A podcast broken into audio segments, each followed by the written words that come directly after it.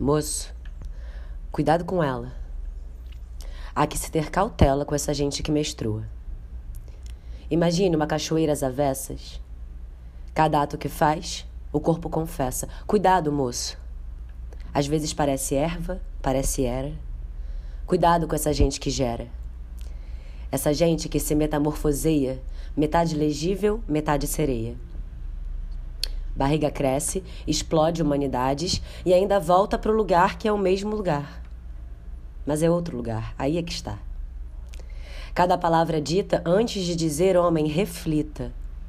Sua boca maldita não sabe que cada palavra é ingrediente que vai cair no mesmo planeta panela. Cuidado com cada letra que manda para ela. Tá acostumada a viver por dentro, transforma fato em elemento, a tudo refoga, ferve, frita e ainda sangra tudo no próximo mês. Cuidado, moço. Quando você pensa que escapou é que chegou sua vez porque sou muito sua amiga que tô falando na Vera. Conheço cada uma além de ser uma delas. Você que saiu da fresta dela? Delicada força quando voltar a ela. Não vá sem ser convidado ou sem ouvir os devidos cortejos. Às vezes, pela ponte de um beijo, se alcança a cidade secreta, a Atlântida perdida. Outras vezes, várias metidas e mais se afasta dela. Cuidado, moço. Por você ter uma cobra entre as pernas, cai na condição de ser displicente diante da própria serpente. Ela é uma cobra de avental. Não despreze a meditação doméstica. É da poeira do cotidiano que a mulher extrai filosofando, cozinhando, costurando, e você chega com a mão no bolso, julgando a arte do almoço eca.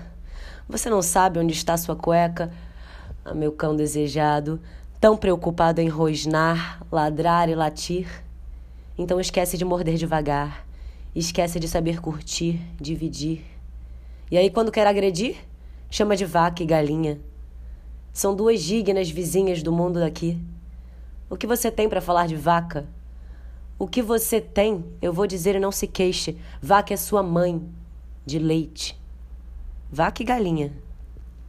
Ora, não ofende, enaltece, elogia, comparando rainha com rainha, óvulo, ovo e leite, pensando que está agredindo, que está falando palavrão imundo.